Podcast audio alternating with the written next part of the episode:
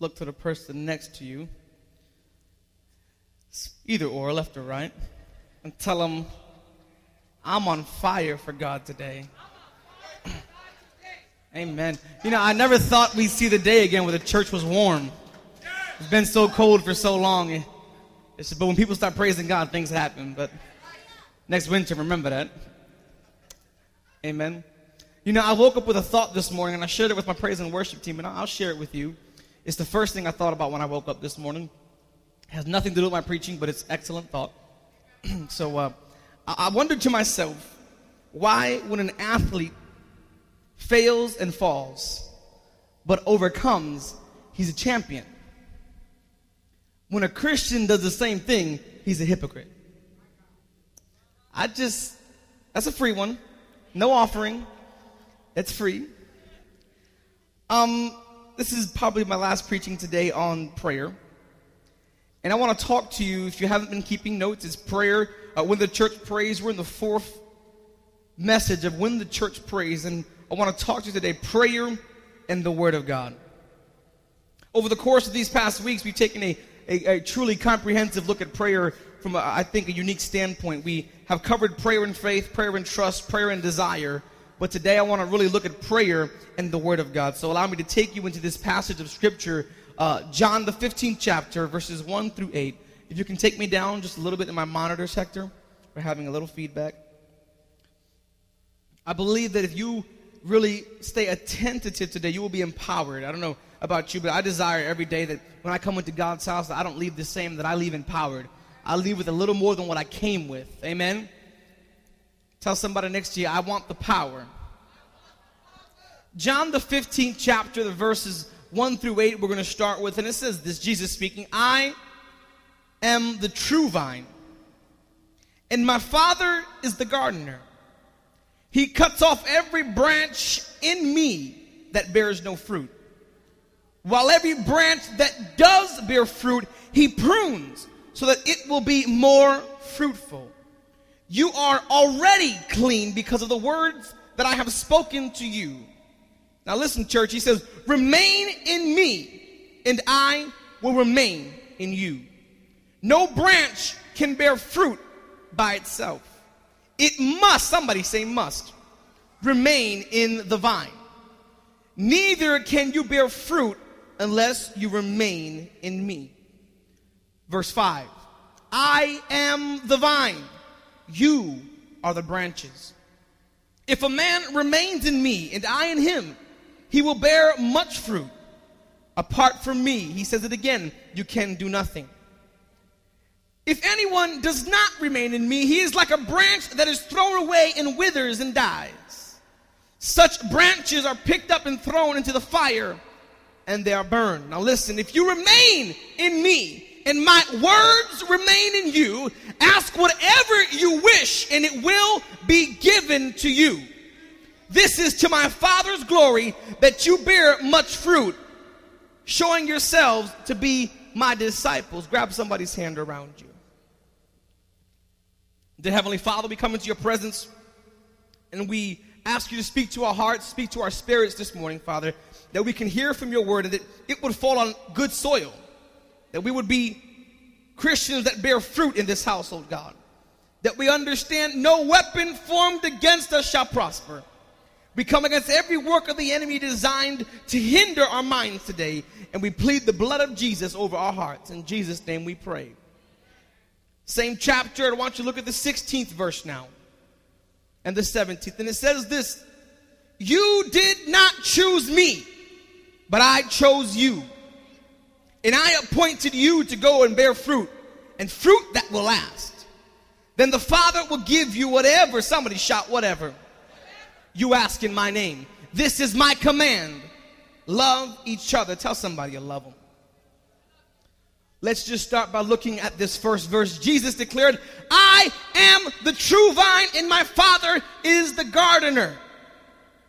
I am the vine. This is such a key scripture in the Word of God. Why? Because he starts with two words I am. Jesus is, is, is, is directly referring to himself as, as God did in Exodus, the third chapter, when he spoke to Moses and Moses declared, Who shall I say sent me? He said, I am. He said, I am the vine. I need you to understand. We've spoken on this sometimes about I am. He was really covering everything you can possibly need. And that right there by itself can preach. He said, I am. I am Jehovah. I am Elohim. I am Adonai. I am Jehovah Yahweh. Jehovah Nisi. Jehovah Shammah. Jehovah everything. Jehovah Rapha. Jehovah Raphni. God says, I can do anything and be everything for you. I am Jehovah Shalom. I am Jehovah And I am El Shaddai, the great I am, the beginning and the end, the Alpha, the Omega. I am your shepherd. I am the sacrifice. I am your God. I am the, the, the bright and morning star. He says, I am Abba Father. I am your advocate before God. I am the only sovereign, almighty God. Tell somebody he is. He declares in the scripture, I am the ancient of days. I am the lily of the valley. I am the rose of Sharon. I'm the beginning. I'm the end. I'm the bread of God. I'm the bread of life. I am the bridegroom that waits for you. I am everything you need. Jesus is telling us who he is. I am the author of life. I am. I am the author of your faith. It is I. I am the true vine. He was letting them know there's many fake vines, but he says, I am your comforter. I am your commander. I am your, your counselor. I am your consolation. I am your perfect peace in a time of trouble. I am your strength in a moment of weakness. I am everything you need. If you would just let me fill that void in your life, I proclaim that God is everything. I am your cornerstone. I am an all consuming fire. I am the creator, your deliverer. I am the desired of all the nations. I am the very door of life life. Tell somebody he is. He declares, I am the faithful and true, the everlasting Father, the eternal God. I am the foundation of everything you believe. I am not just your God, but I am your friend. I am a gentle whisper in a storm. I am God Himself. I am the good shepherd. I am the great I am. I am the high priest. I am your guide through dark times. I am Jesus. I am the Messiah, the King of Kings. Are you getting my point? He is. He said, I am the Lamb of God. I am the leader you look for. I am the life that you wake up and breathe. I am the lion of the tribe of Judah. If you would just trust in me, if you would just believe in me, you would stop being so weak willed and weak minded and depend on the great I am. And when the devil tells you who sent you, you just say, I am has sent me. God is love. God is glory. He is the master, your mediator. He is your merciful God. He is the messenger of the covenant. He is the mighty one, the Alpha and the Omega, our Passover lamb. He's your sacrifice. He's your Prince of Peace. He's your Redeemer. He's the very resurrection. He is the rock. He is the seed that we grow upon. He is the shepherd of our souls, the shield of defense that we use. He is the source of our life. He is the star of Jacob, the sun of righteousness. He is the very truth that we believe. He is the teacher, the way, the truth, and the life. He is the witness, the wonderful God. And last but not least, He is the very spoken word of God. That when God declared, let there be light, it was Jesus. It was the very word that went forth and created. I wish you could understand how Jesus is trying to identify himself by declaring, I am the true vine. There are many fake vines, but I, Jesus, I am the true vine. I'm the real deal. And my Father, He is the gardener. He declares all those, meaning the Christians, the believers, that bear no fruit will be cut off by the Father. And yet those who bear fruit my Father, he says, will prune you so that you may be more fruitful. There's nothing like a time in your life when you know you're doing right and nothing seems to go good. Understand that when you are in that season of your life, God is just pruning you so you can be more fruitful. For why would God settle for the little we give when He knows if He would just cut a couple of things in your life?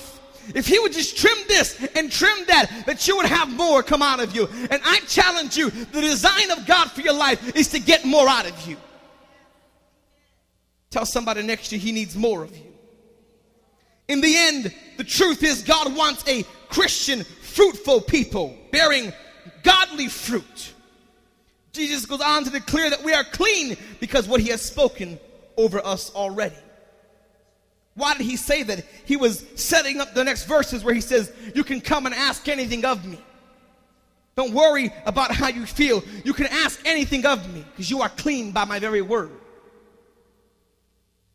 Verse 4, he said, Remain in me, and I will remain in you.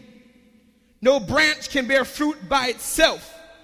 It must, somebody say, must remain in the vine. Neither can you bear fruit unless you remain in me. Understand this, this imagery he's using.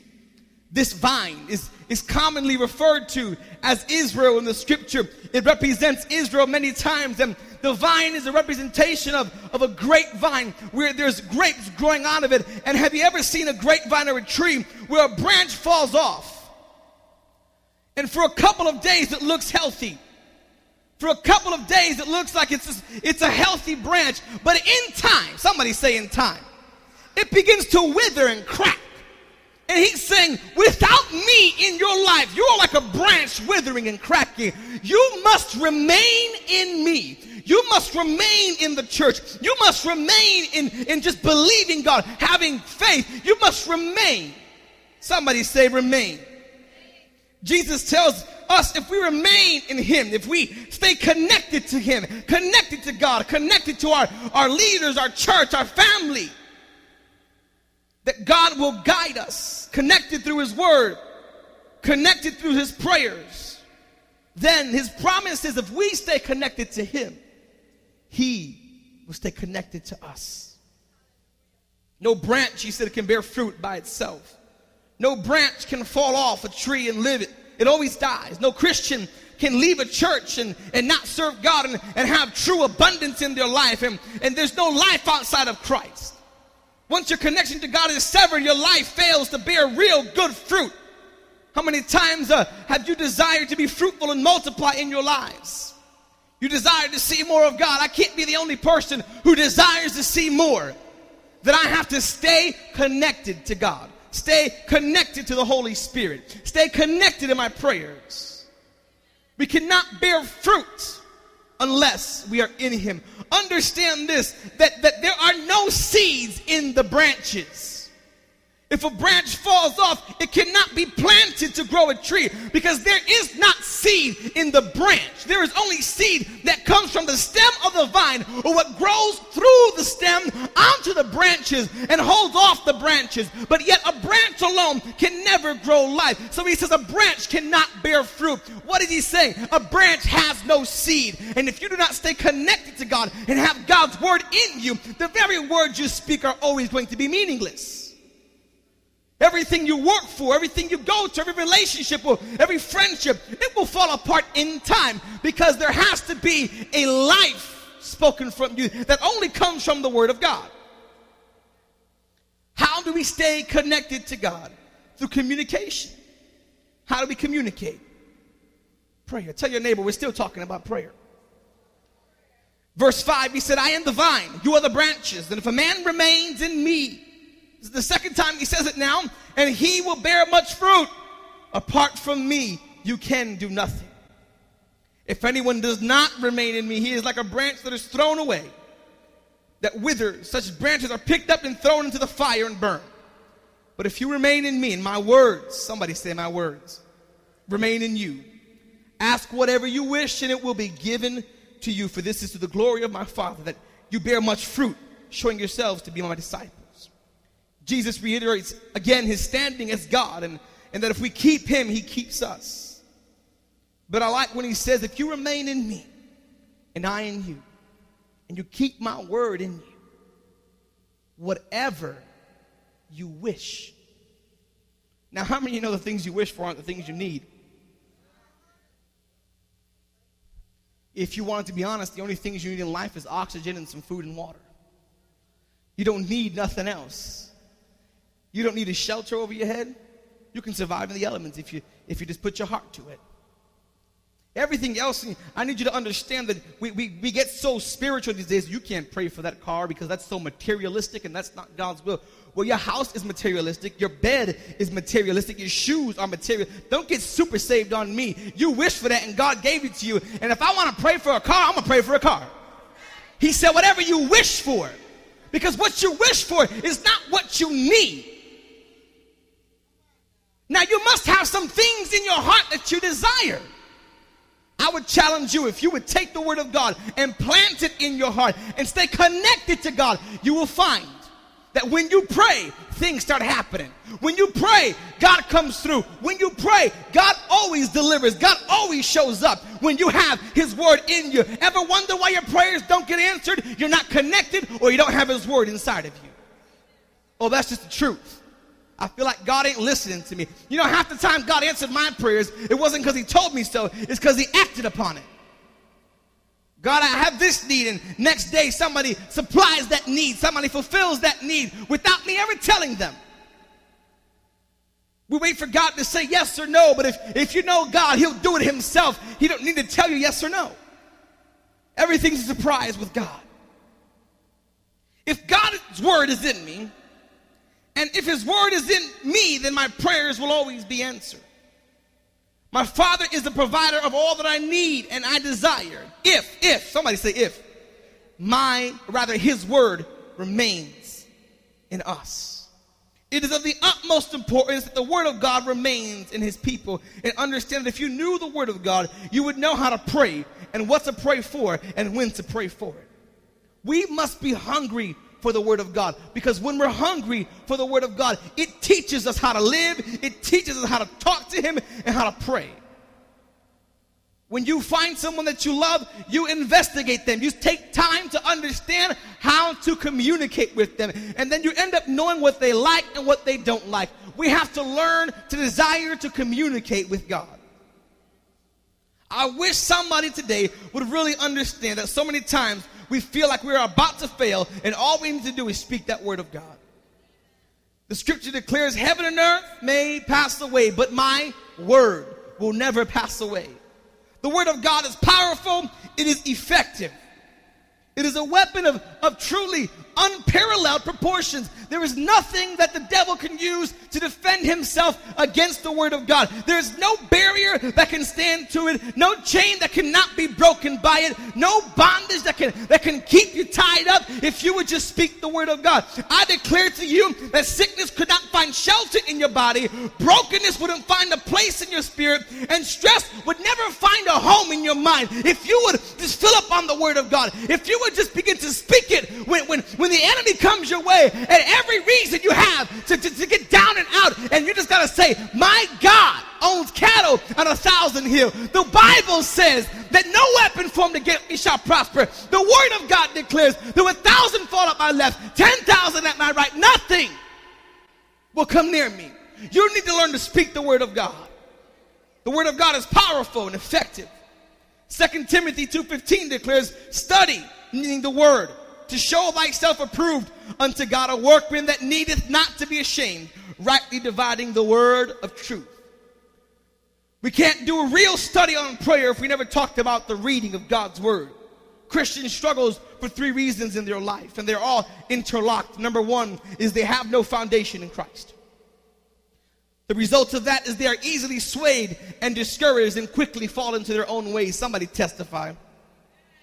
Number two is they never truly studied God's word to receive that foundation. And so they never build that necessary foundation for them to be able to stand strong. And when the enemy comes, they have no defenses, which comes through knowing the word of God. And many times, all the scripture we know is what we've heard spoken to us. Too many times, Christians across America live by a standard of good morals rather than godly morals, not realizing the Bible says your good deeds are as dirty rags. Oh, Pastor, I know I'm going to heaven. I'm a good person. But the Bible says that your good deeds are as filthy rags before God. It's not good deeds, it's godly deeds that count. The third reason is there's no prayer life. With no foundation, no education, and no communication, the average Christian falters into a weakened lifestyle with no true power, but always coming to church. The saddest thing is when a Christian makes it to heaven alone. And we never realize the full potential of our life. That it's not God's desire for us to reach the gates by ourselves. I would declare to you today the number one way you can defeat the enemy is because of the things you don't know. The number one way you can beat the enemy in your life is by the things you do not know. So I suggest you open up that Bible and you begin to learn them. We need to have a foundation, an education in God, and we need to have a communication with God. Hosea, the fourth chapter, the sixth verse declares God speaking to the prophet, He said, My people are destroyed for a lack of knowledge. Knowledge of Him, of who He is, and how He operates. It's time that we started to gain the real knowledge of God and how great He is and how much He loves you. God loves you. So tell somebody next to you, God loves you. God is so amazing. He loves your faults. He loves your hurts. He loves your pains. He loves every single last bit of you. All God desires is that you would serve Him wholeheartedly with all that you have.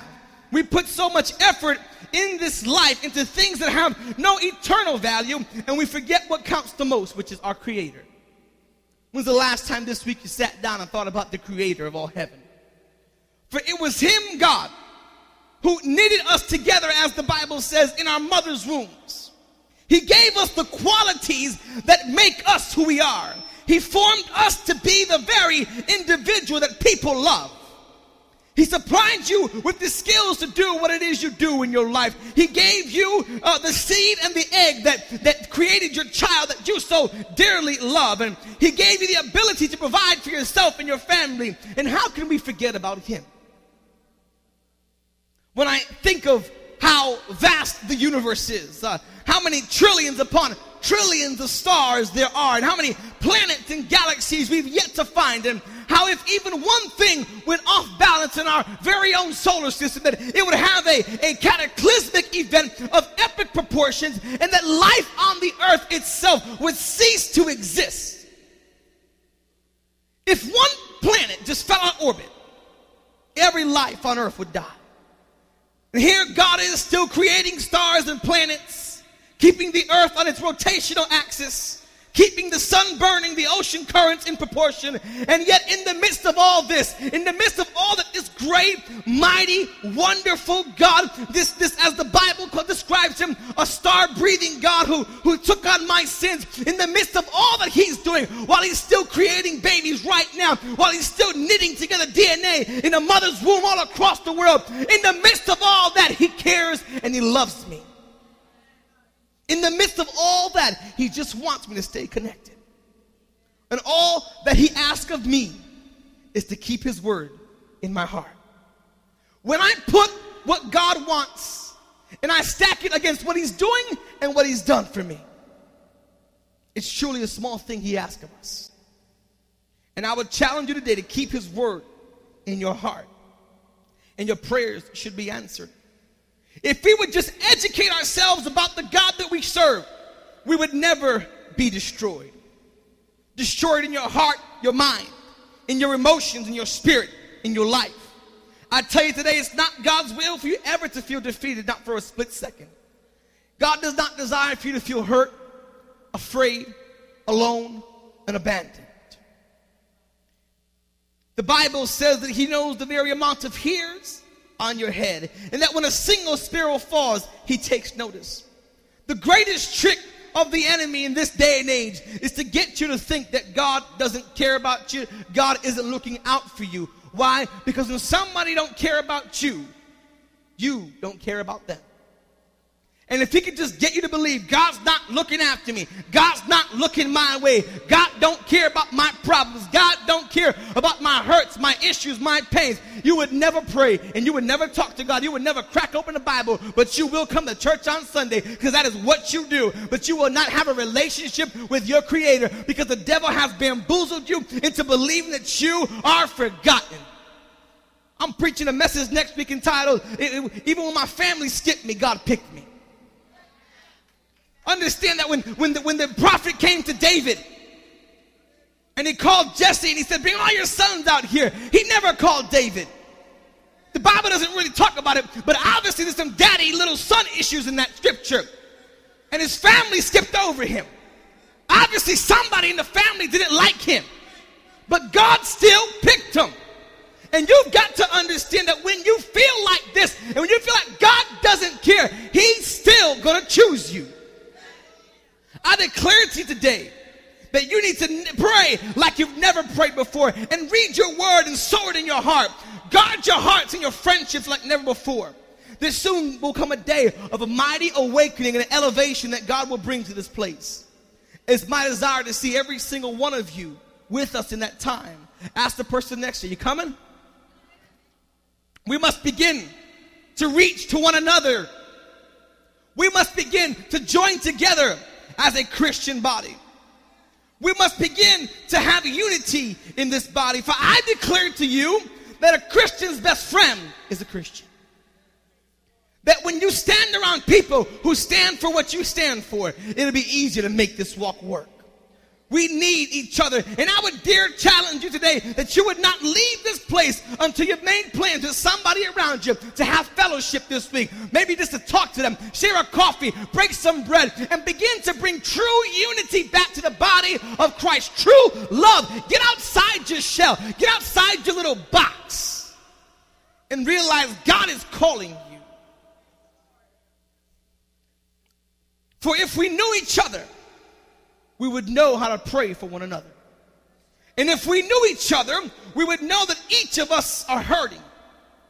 And that there are people in need and they need your prayers. And I see the enemy trying to close people in, get you all by yourself, seclude you, make you feel alone, and make you come to church and just seek God and not seek the body. Make you come to church and seek God but run and go but it was the purpose of God for all of us to dwell together in unity. For the psalmist declares how good and pleasant it is when the brethren dwell together in unity. How good and pleasant it is. Even today, there are those among us, can I just keep it real? You better put your seatbelts on, who are talked about and judged and gossiped by one another. But I tell you, this should not be, for that is the way of the world. And once we bring the world in the church, let me tell you, it's hard to get it out. Only thing worse than a sinner is a sinning Christian. To know the truth and not do it is sin all by itself.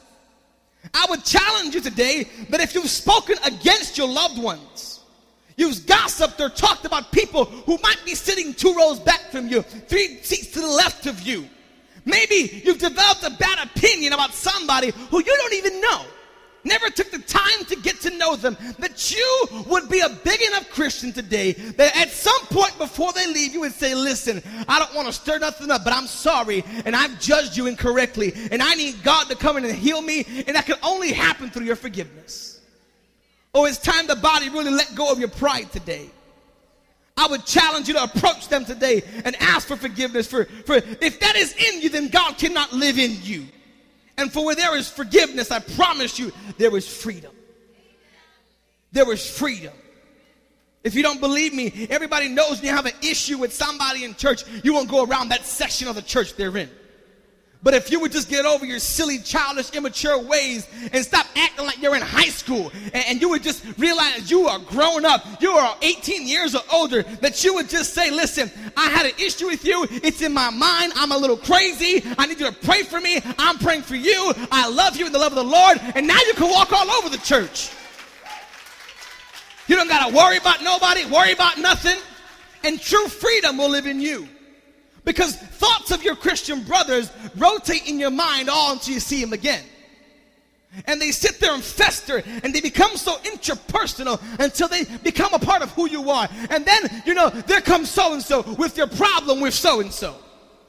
And then people don't want to talk to you because you got that problem with this person and they're close to that person and they don't want to deal with this. And then you have like it's like a gang sets in the church. You got the west side over here, the east side over here, and you got all the you know what I'm saying? And you got all these problems in church.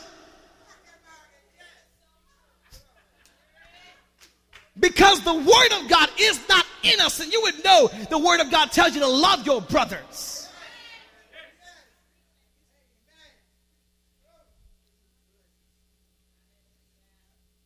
I understand that when we ask for forgiveness, God comes in. Speak life to your brothers. Unite with one another. Fellowship, and I promise you, every prayer you place before God will be answered. You ever wondered why? Another reason why your prayers aren't getting answered. It's because you're a solitary Christian. Nobody understands you. Nobody can talk to you. You can't take nothing from nobody, no correction from anybody except for the pastor himself. You make yourself unlovable because you tell yourself you're unlovable. And you seclude yourself. I want you to really think about the times you fell away from God. Everybody in here's done it. The Bible says all have sinned and fallen short. And I challenge you that if you went back and looked at your phone records or whatever else, you were not talking to your brothers and sisters when that happened. And when they called you, you would hit that ignore button. Oh, we're still talking about prayer. With all this, if we pray, nothing gets answered, nothing gets done. There's conditions. There's conditions to God answering your prayers. I went through Hell Week. I prepared this message before this week, and I realized it's for me. Can I go a little further? I know you don't always feel like doing the things that God wants you to do. Let me tell you, I don't always feel like being a Christian, let alone a pastor. It was many times this week that I felt broken, discouraged, and hurt. You know why? I know I'm gossiped about. I know I'm lied about. I know I'm despised by some who would smile in my face, by many who would call me their friends. I know that many judge my life or my steps, and many others wait to watch me slip. Let's be honest today. Many would speak against me and never think twice or develop opinions about me or my future while never knowing the whole truth about who I am. I tell God constantly that it wasn't my idea to be a pastor. And he responds to me in John 15, the 16th verse, You did not choose me, but I chose you, and I appointed you to go and bear fruit. Fruit that will last, fruit that will have a future. I chose you. God's call is so powerful, you couldn't lose it if you tried. I told God this week, I don't want it. I can't do it. Leave me alone. I'm tired. I'm young. I feel like if I'm old, my life, I live like an old man. I'm looked at from every direction, judged from every perspective, mocked in every aspect, and ridiculed in every manner. God, why me? This wasn't my plan. He said, but I chose you, and you can't let go of me. And I'm calling you to bear fruit, and not just any fruit, fruit that will last. Tell the person next to you, God is calling you. There must be just someone. I can't be the only one who feels the way I feel today. There got to be somebody who can say, Pastor, I feel like giving up. I am not the person for the job God has been calling me to do. Maybe you're not a pastor, maybe you're not a minister, but just saying, what God wants me to do is too much. Maybe you don't have church folk looking up to you, looking at you, or looking after you.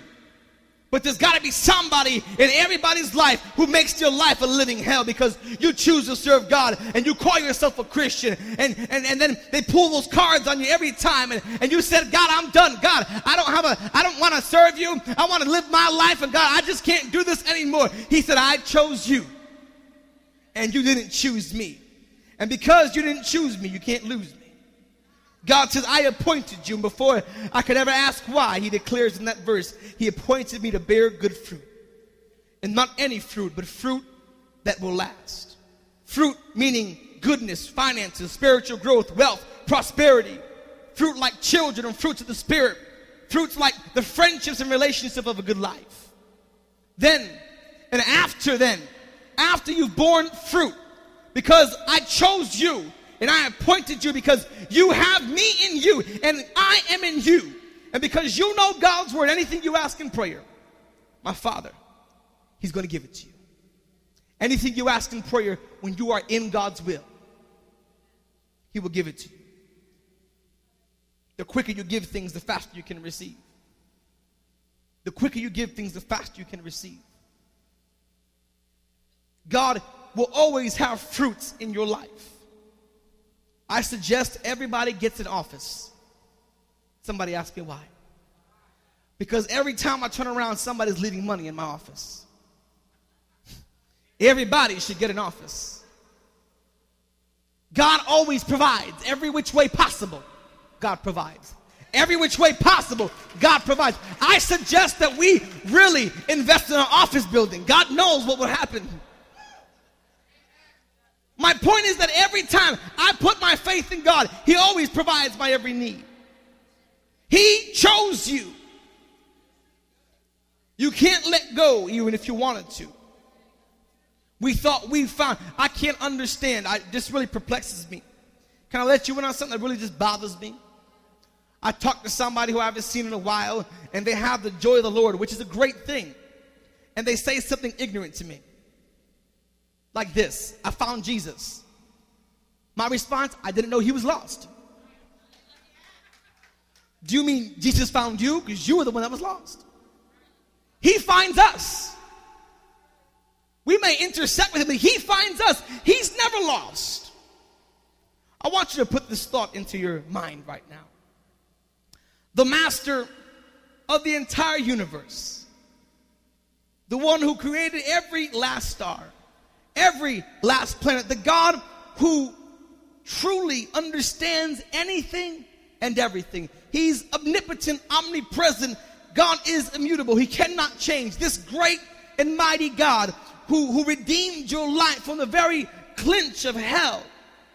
This God had faith enough in you that you would be an ambassador for his kingdom, a proper representation of him here on earth, that you would be a shining example of what he had to offer. offer.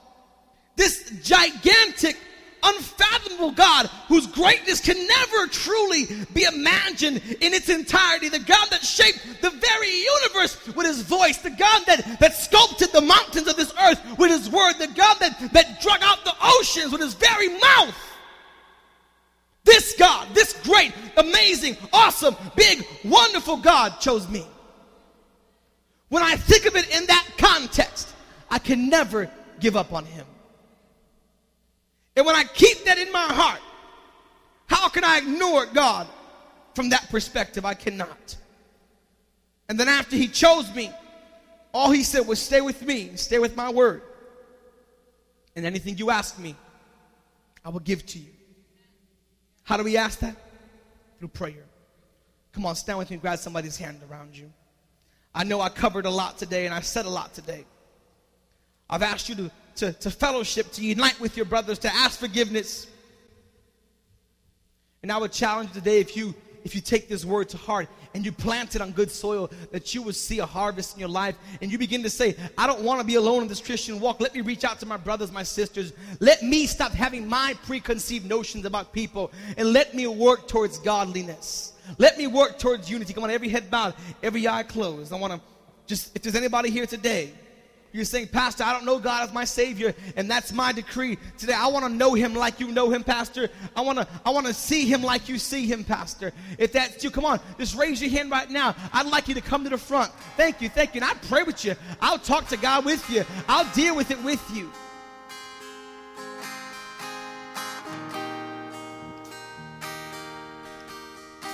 We serve such an immense God, and He loves you. We want to pray with you. I see about four or five hands raised. Come on, every head bowed, every eye closed. We're not even going to ask you to come to the front. I just want you to know that God loves you, that God is with you, that you are not alone. It is the lie of the enemy.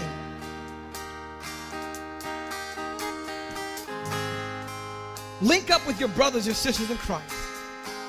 Come on, church. Repeat this prayer after me. Dear Heavenly Father, I want to give you my heart for your word to live inside that I may have true power, true faith, true desire, true trust in you. Open my mouth that I might pray with power and authority. I know and I believe that you will see it through. Every word that comes from my mouth, you will fulfill. This I believe in the mighty name of Jesus. Come on, turn around, give somebody a hug right now.